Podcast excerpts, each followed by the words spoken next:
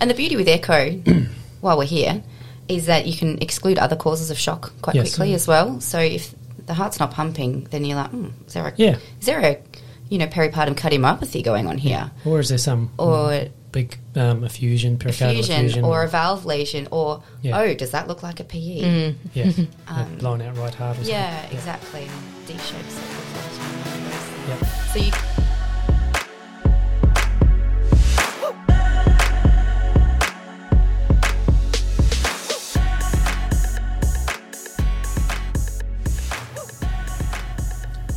Welcome back, everyone, to part two, where Sneha, Jess and myself continue our discussion on maternal sepsis. Okay, what are we up to?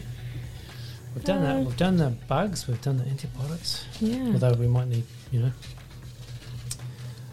source control. That's the next on your list. Yeah, that's next on my list. Should we talk about that? That would ideally, it'd be good to have an obstetrician to give us some.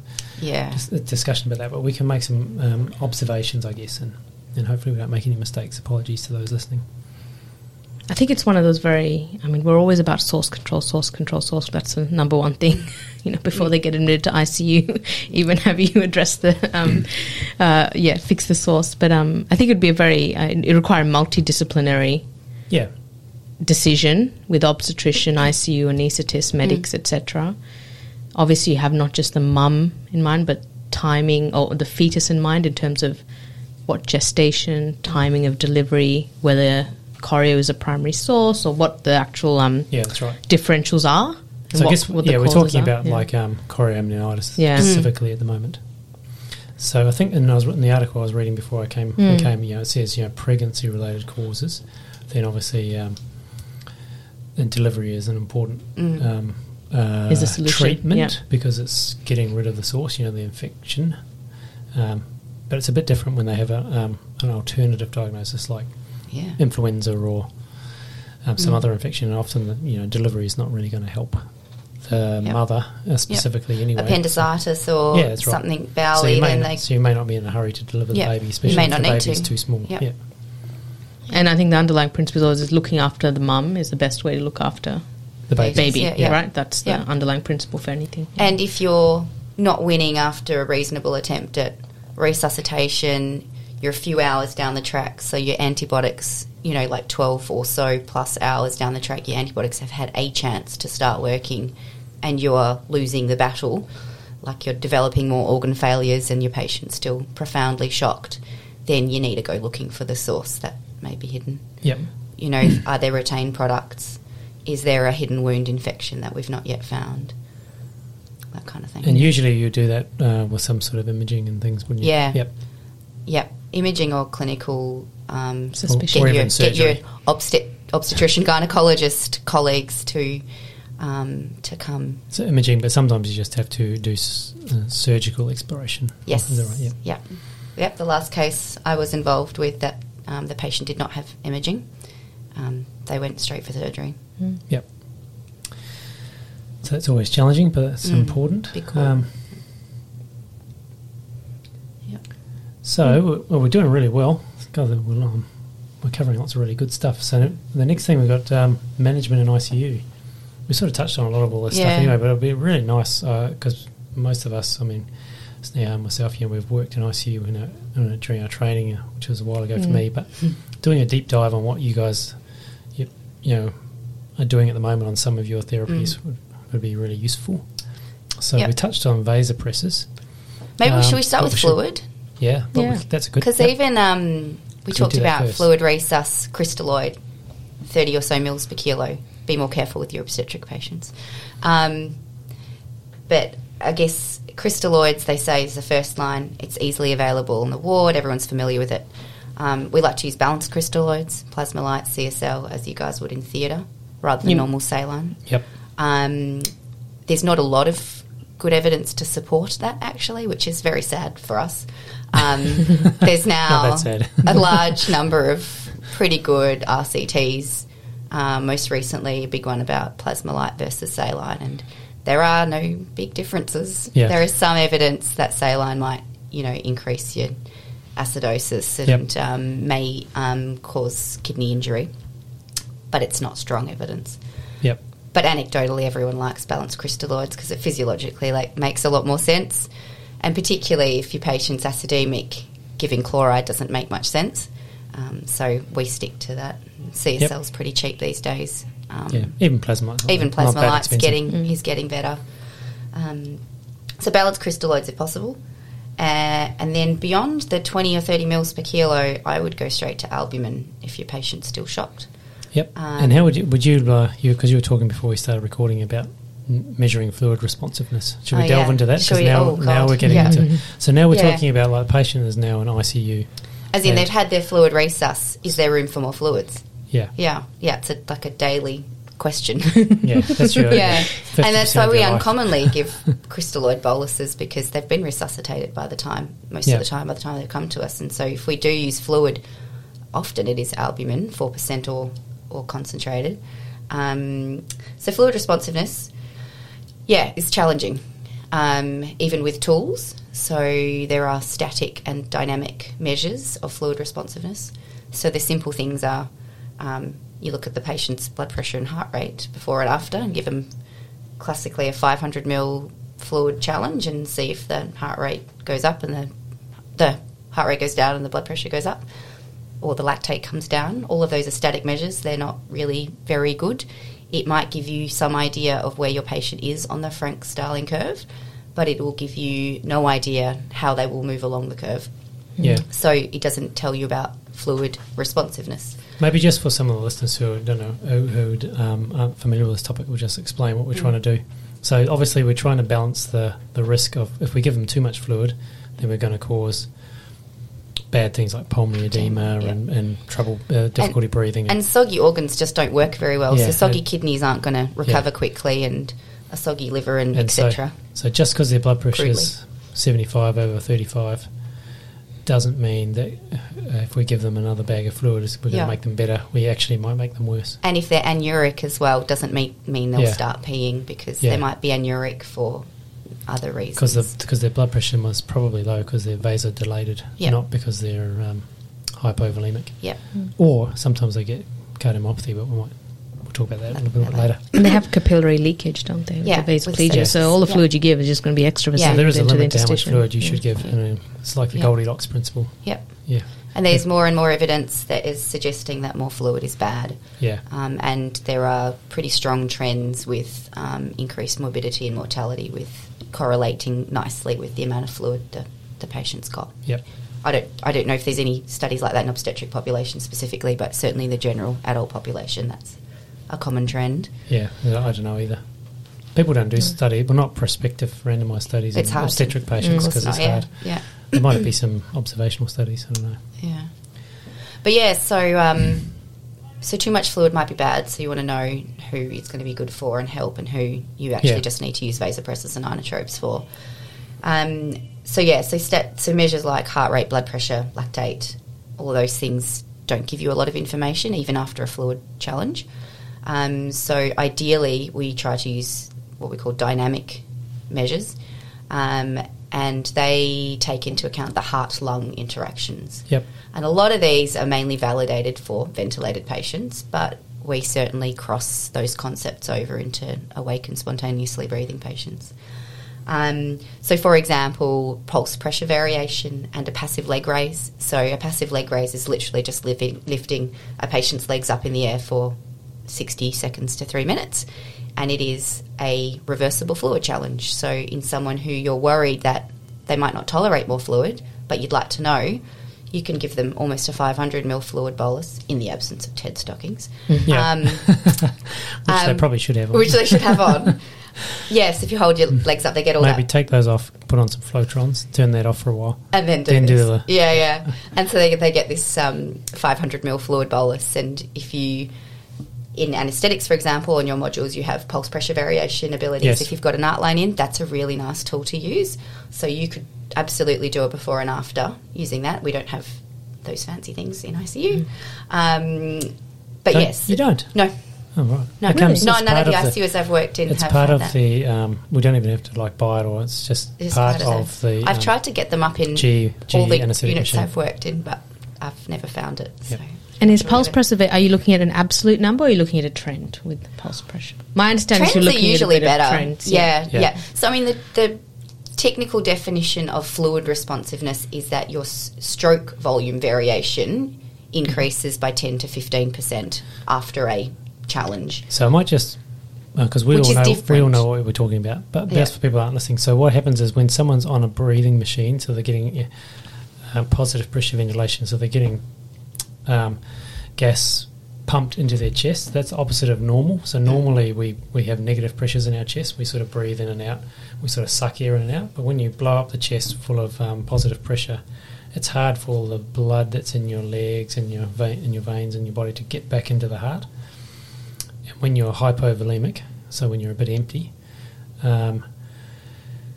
with each breath that you pump in and out, then that'll change the volume that comes out of your heart when it beats. Mm-hmm. So you get this sort of variation, and you can see on an arterial line this sort of swing where it goes up and down. And so the pressure will be high when the positive pressure is out of the lungs, and when you pump pressure into the lungs, it's hard, and the pressure gets lower. And that's just a way of measuring it, isn't it? So we're just looking at a percentage change. So during inspiration and respiration, how much does the pulse change? So the systolic pressure, essentially, mainly, you're looking at the systolic. And some of the modules or some of the monitors will actually just spit out a number for you, which is quite nice, and the trend is good. So, you can do a virtual fluid challenge like a leg raise, or you can give a bolus of 250 or 500 mils of crystalloid or albumin. You can see if that changes. And if it does, then they're probably fluid responsive. Yeah. Or if your pulse pressure variation is high at baseline before an intervention, then yes, they probably will respond to fluids. And the next step, I guess, with the dynamic stuff beyond these sort of more crude things would be using echo, transthoracic echocardiography to very simply, actually, once you know what you're doing, to get an idea of what the stroke volume is and measure it, and therefore your cardiac output. And again, you can do before-after studies, before fluids and after fluids, or before vasopressors and after vasopressors, to see if your therapy's working. And is that more valid in the spontaneously breathing person who's not on the ventilator? Yeah, it's only validated on mechanical ventilator. So basically it's the same principle. But the reason is that the differences in blood pressure in inspiration and expiration are just much more pronounced in a ventilated patient compared to a spontaneously. That's the real reason I think most of the studies are done in them. But I know many of the consultants in my unit will do these measures in a spontaneously breathing patient that they're worried about, that they don't want a fluid overload, and wondering what other therapies might be effective. Yeah. Have we got time for a 2-minute anecdote? It's a little bit of a off track. We always have time. I remember, so Ed O'Loughlin, if you're listening here, he volunteered me. So this is against all the guidelines of ethical research. Many years ago, he did this great study. We had 10 anaesthetists and we all volunteered to have, I think it was 20% of our blood volume removed from us while we were spontaneously breathing. Oh my God. And then put back into us, and we had all these... monitors that we were talking about, which measure pulse pressure variation. I think we had 2 or 3 of them attached to us, and we had to have an esophageal Doppler down our nose, doing all the things that Jess was talking about, measuring the Doppler through the through the aorta. I think it is the ascending aorta. Mm-hmm.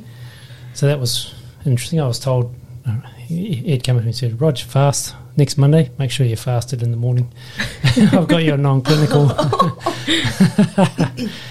And I can't remember if all these monitors, how accurate they were in spontaneously breathing patients. But I think that's got no relevance to this topic. I just suddenly remembered that I was in that study. But you just casually lost 20% of your blood volume. And he stuck it into a bag of ACD, and then I was like tipping it back in a blinded fashion. So there was this sheet, so the person who was doing the measurements couldn't see whether it had given them my blood back or not.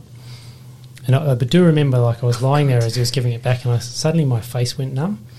And I said, I can't feel my nose or my lips. Yeah. Yeah.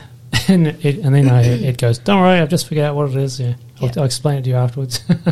Yeah. It was all the citrate. I was hypocalcemic. If you donate plasma, then you'll be familiar with that. So the plasmapheresis patients. Yeah, well, if you just with Red Cross, if you don't go for a plasma donation, then when you get your blood back, you get tingly. Okay, unless you take a quick ease chewy thing beforehand, that stops it. That's good. Yeah, I think it's the bicarb or something. Yeah. And this is from the citrate in the... So citrate binds the calcium. So it just prevents your blood from clotting, right? Yeah. So when Ned was tipping it back in quite quickly, giving me sort of large aliquots of it back, then I became hypocalcemic and my face went numb. Yeah. Okay, we better get back. We digress. Yes, echo's good. It's not...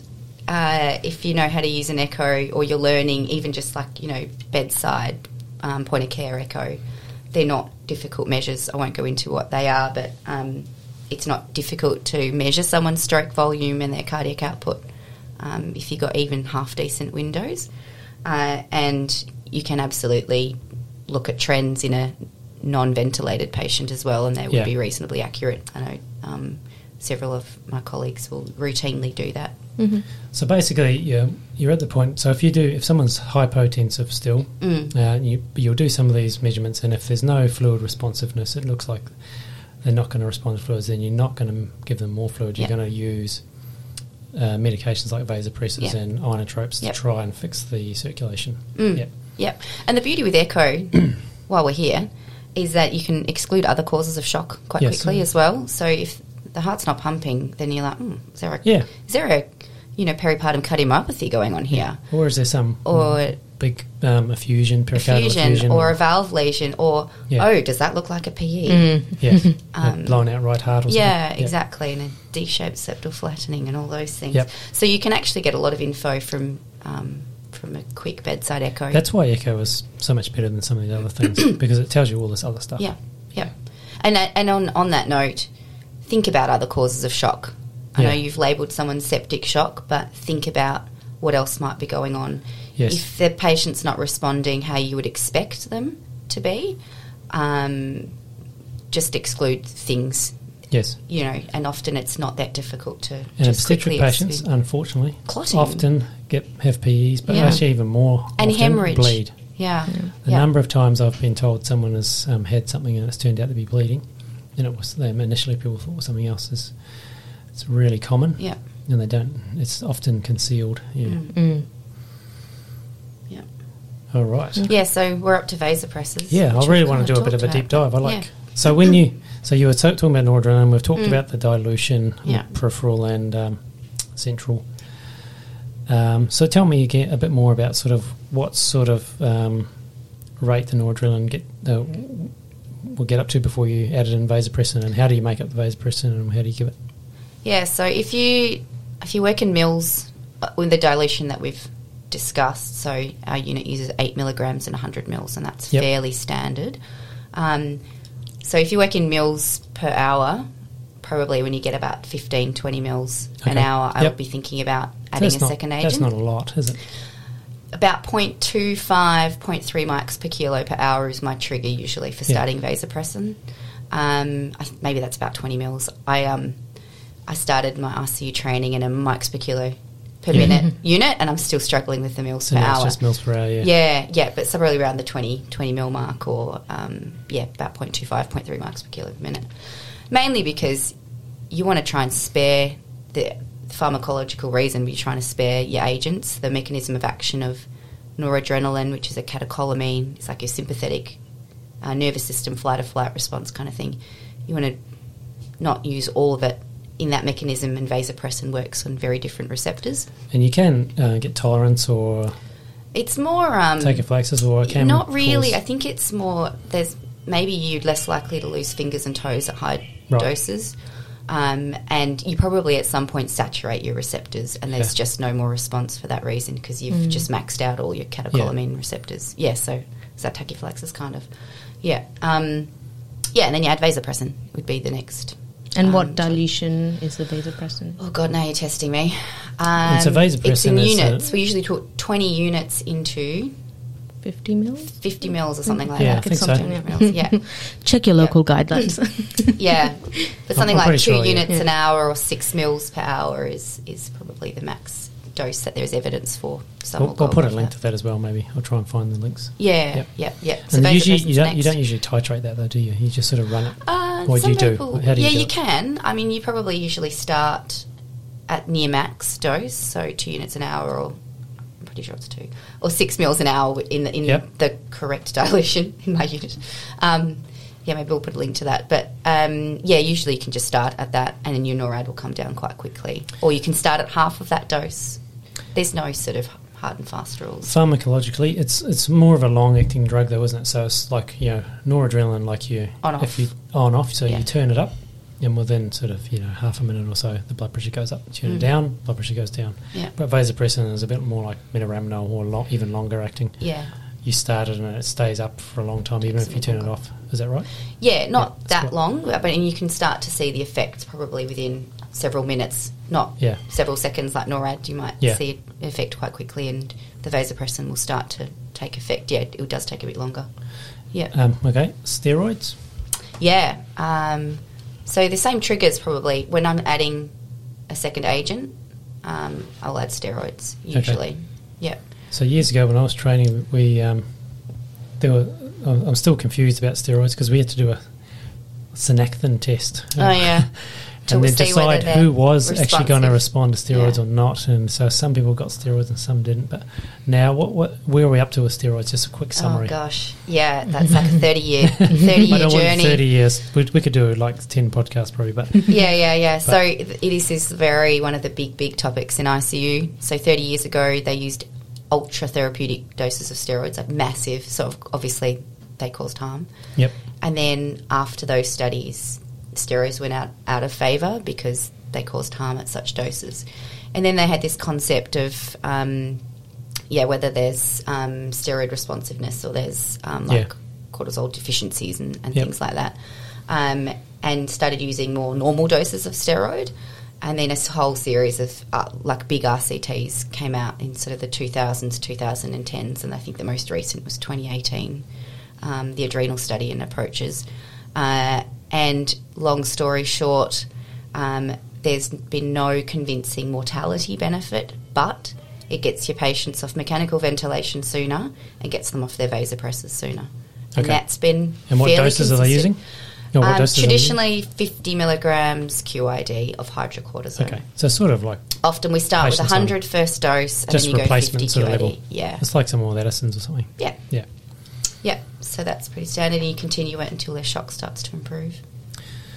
And even now in ARDS and COVID, obviously, in all those inflammatory illnesses, we're starting to see that steroids have now got a reasonable evidence base. And a lot of... Well, any patient who has an anaesthetic in my theatre gets a big bolus of dexamethasone to stop them from getting nausea. And a lot of our pregnant women are getting lots of celestone as well, betamethasone intramuscularly for their fetus. So they're often being given steroids, but that's by the by. Are there any new vasopressors on the horizon? I know that there's some angiotensin or something I heard. Yeah, angiotensin too. There's only been one trial. They need more studies. It's not really released to the market. No. But it's working on different receptors. Works on different receptors again. It's an endogenous kind of compound, but it is, research setting only at the moment, and they need a lot more studies. It's showing some promise, particularly in patients with renal failure as well, or acute kidney injury. But it's a watch this space. It'd be good for someone who overdoses 3 packets of telmisartan. Yeah, maybe. Like or maybe she just stick with the normal drugs. And then vitamin C was the hot topic. Yes, that's right. Forgot about that. Recently as well, but again, there's been countless RCTs. Wasn't it vitamin C, steroids, and thiamine or something? Yeah, Some of them combined those 3, and some just did vitamin C versus placebo. And there's probably 6 to 8 RCTs, all of which I had to remember for my fellowship, but I've forgotten them already.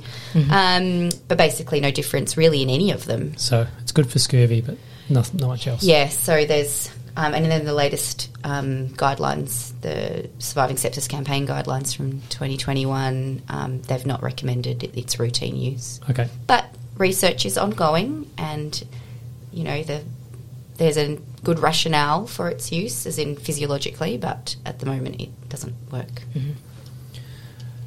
Mm-hmm. So we're talking about organ support. So we maybe should go through the common organs, the kidneys, the lungs, and what else? Hematology stuff is probably pretty important. Hematology and maybe if they have a cardiomyopathy or something like that. Yeah. Yes, I mean, if you are concerned about cardiomyopathy, back to drugs, you probably would start some dobutamine. Yep. And you'd involve your friendly cardiologist quite early on. Organise a formal echo, which will help you guide therapy as well. Because if there is undiagnosed rheumatic heart disease or valvular pathologies, that is a completely different way of treating that often. Yep. Dobutamine is the inotrope of choice in most places, starting inotrope, certainly. When would you consider adding in renal replacement therapies? That brings me back to, there's however many randomised controlled trials on this as well. At the bedside, I mean, there's the absolute indications for renal replacement therapy. They are your uncontrolled hyperkalemia, your grossly fluid overloaded in an anuric state, or pulmonary edema that you cannot, you're diuresing and the patient's not peeing. Right heart failure can be very helpful to use renal replacement therapy because it just helps you control the physiology a little bit better. Yep. So decompensated right heart failure. And then there's the other main kidney ones like massive urea, mainly that's causing encephalopathy or pericarditis or platelet dysfunction or the patient's bleeding. Then you would add that in. What are the other main ones? I don't think there's a significant... Some people state creatinine cutoffs, but sometimes patients come in with creatinines of 900 and they're coping okay and that's sort of a softer one. There's no real sort of change in sepsis. If they're in sepsis, you still just stick to the same indications as normal. The big one in sepsis is acidemia. If their pH is less than 7.2, vasopressors work less well. Okay. Mm-hmm. So your catecholamines, your noradrenaline and your adrenaline will not work. So if they were vasoplegic despite lots of vasopressors and they're acidemic, they would consider starting it. It's quite amazing anecdotally as well. I'm sure there's some research on this, but it's mainly just an ICU thing that you have a profoundly shocked patient on bucket loads of pressors, but they're acidemic. pH is 6.9 or 7 for whatever reason, lactate, kidney injury, whatever. And you start dialysis and optimise their pH and electrolytes. And by the next morning, the pressors are melting away quite quickly, and it's not because we're filtering out the cytokines and the and the bacteria, the bad miasma. Yeah, it's probably just because of the pH changes of the blood, and that the drugs work better in a neutral pH. Mm. I feel like we're talking about really sick patients, who are sort of getting near dying. I'm just quickly flicking back in the obstetric scenario, we should be thinking that maybe we've missed a source of sepsis. Because usually obstetric patients, if you get rid of the infection, bounce back real fast. So if they're deteriorating, these sort of scenarios we're describing, you should... Have you got source control? Keep remembering that, shouldn't we? Yeah. Because I know that we did, there was sometimes scans can show an empty uterus, but maybe there's, like you were saying, necrotizing fasciitis or, necrotic uteruses or other things that have been missed. And the haematology stuff, I think, is probably very important in obstetrics. And even in septic shock, there's coagulopathy associated with that, but it seems to be more pronounced in the obstetric cohort, and they get DIC, and there's different flavours of DIC. There's sort of bleedy DIC and clotty DIC that they kind of bleed but kind of clot. It's all very confusing. And so it's nice to kind of know on which end of the spectrum your patient is on, and it sounds like the obstetric patients tend to be more on the clotty bleedy end, if that's a thing. But yeah, run a road. But that's one of the haematologists listening holding their head. I'm probably shaking. But we're guided by ROTEM a lot. You are these days, And one of the maternal physiological changes is that they're procoagulant. Yes, in the lead up to to pregnancy, so yes, often confounds things as well. I'm not 100% sure about sepsis, but obviously other causes, yes, sometimes they can become profoundly coagulopathic too, can't they? So with and then I guess with the clotting part of it and then causing bleeding and DIC is that I guess you're in a procoagulant state, and then you get a hit of inflammation, and inflammation makes you more sticky and more more clotty, and then all of your clotting factors are used up in creating these clots. Yes, yeah. So consumptive, which are often sepsis related in microvasculature, and which is often why we see, you know, ischemic fingers and toes in really bad sepsis. But if all those clotting factors are used up, you've got none left, and then you bleed. Yes, and then we call it DIC, consumptive coagulopathy. Yeah. So there is a bit of mix of both going on, and it's good to get haematology advice. Haematology advice early. Yeah. And there are some sort of pretenders, some weird microangiopathic hemolytic areas, things that can present like sepsis, can't they? Like TTP and all those. MAHA, TTS. And all those really weird things that people miss because they're so rare, but people just get labelled as, oh, you got a sepsis or something like that. So, yeah. I think we have covered. Is there anything we haven't covered? What about ECMO? We've forgot about ECMO and... Oof. It's only really good if the pump's not working, isn't it? Because ECMO is a pump. The pump or the lungs. So if it's vasoplegia. So if it's bad ARDS. If it's ARDS or pneumonia from flu, for example. Yep. Then VV ECMO. Yep. So that's basically, for people who are listening, that's where you just use an artificial lung, basically. You take blood out of a vein, V, and put it back into a vein. Yeah, before the heart. And oxygenated. Yeah. And the heart pumps around the oxygenated blood as it usually would. So you need a well-functioning heart. So where would you normally put the sort of, the line that cannula takes the vein, the blood out? Either superior vena cava or inferior, depending if you've got femoral or neck puncture sites, and usually we'd go femoral. So it's usually through one. Usually can be one, like, or sometimes the two. Avalon cannula is one. Yeah. But that's an IJ line. So the distal one is the one that takes the blood, and the proximal the would one return close. It. So you want to try and return it into quite near the right atrium, really. Yeah. So you're not recirculating. Yeah. You're not sucking out your newly oxygenated blood. Yeah. Yeah. So the position is very important. If that happens, then you usually put another cannula in, don't you? You can put somewhere else. Stick it somewhere else, or try and adjust them. We don't use the single cannulas here. So usually our cardiothoracic surgeons or the intensivists, when they get involved, will do femorofemoral cannulas. Okay. So when you say femorofemoral, that means using both femoral veins. One. Yes, one in, or one out, or one IJ. They can use one IJ and one femoral, or two femorals. Mm-hmm. Yeah. All right. VV. And so that's but you need a heart that's working. Yeah, so that's when your lungs aren't working, but your heart's good. Yeah. And then when your heart's no good, you do VA. So you suck the blood out pre-heart from the venous system, so usually from the inferior vena cava, and then you return it into a big artery. Into a big artery, usually the ascending aorta, but usually it's distal to the subclavian, the left subclavian. Yep. It's just pushing oxygenated blood forward. Yeah. But most common cardiovascular situation in septic shock is just vasoplegia, though, isn't it? So the heart's good, okay, but just often hyperdynamic. Yeah. Vasodilated. But yeah, usually this is, you know, if you've got pneumonia and ARDS, or lungs not working, or you've got a nasty septic cardiomyopathy, Takotsubo, which you think is going to be reversible, and the patient just needs time and support to get through, to recover on their own. Yeah. I'm sure there's heaps of things that we haven't touched on, because sepsis is like huge topic. Massive topic. But I feel like we sort of skimmed over all the really interesting, or a lot of the interesting things. So is any other final comments?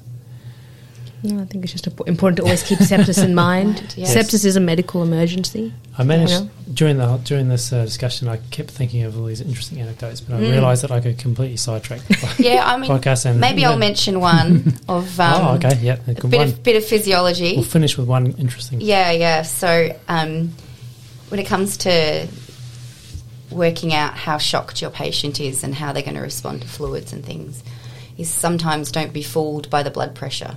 And that when we try and resuscitate patients either with fluids or vasopressors, we're trying to increase their cardiac output, because your cardiac output will determine the oxygen delivery to your tissues, which is what we want. That's the ultimate goal of the game.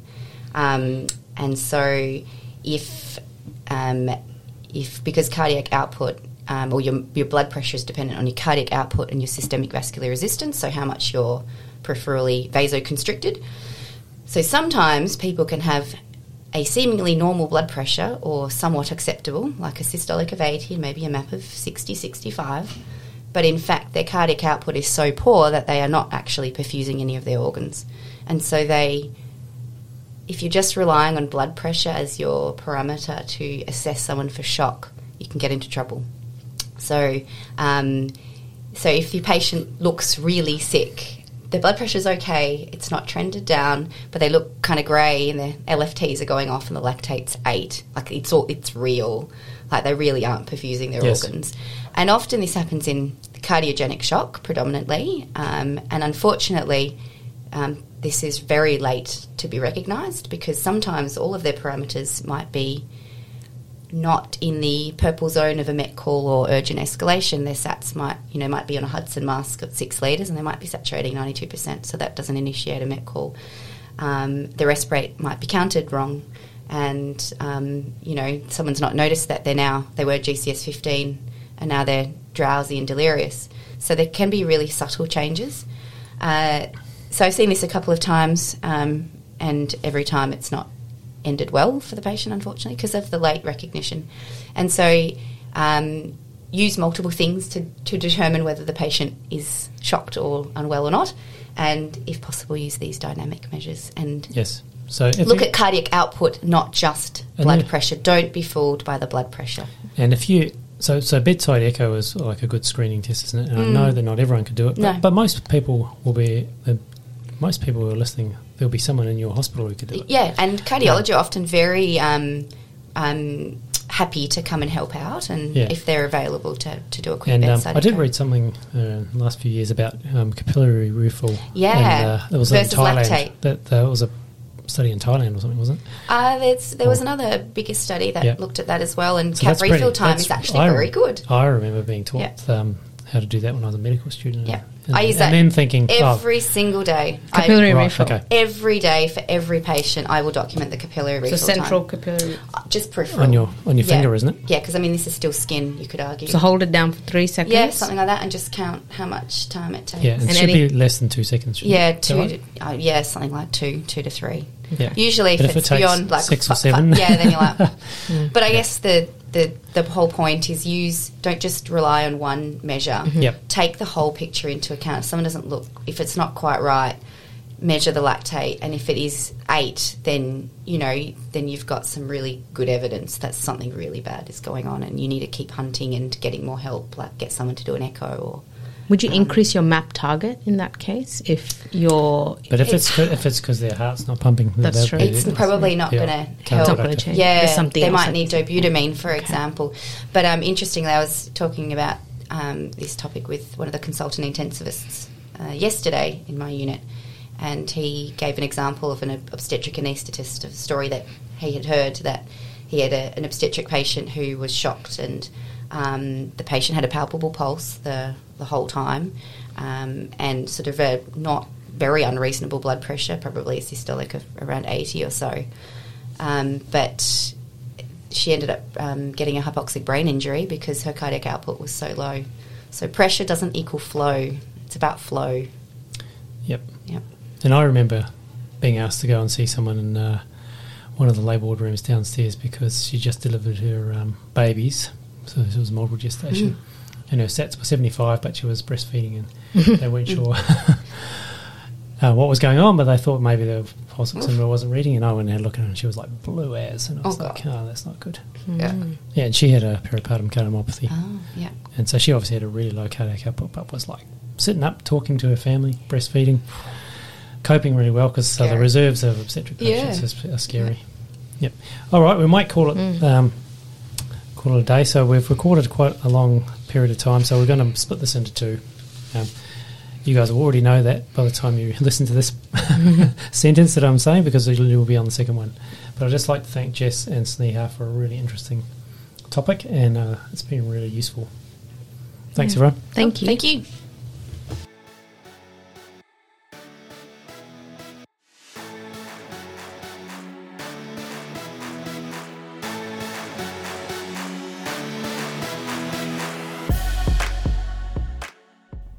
Thanks for listening, everyone. Please go to the iTunes menu and subscribe to the show if you like it. Write a review. This will also help us get seen by other listeners on the iTunes menu. If you're also interested, please go to our website at www.obsandgynaecritcare.org, where there'll be lots of show notes and links to interesting videos related to the topic that you've just listened to. See you again next time.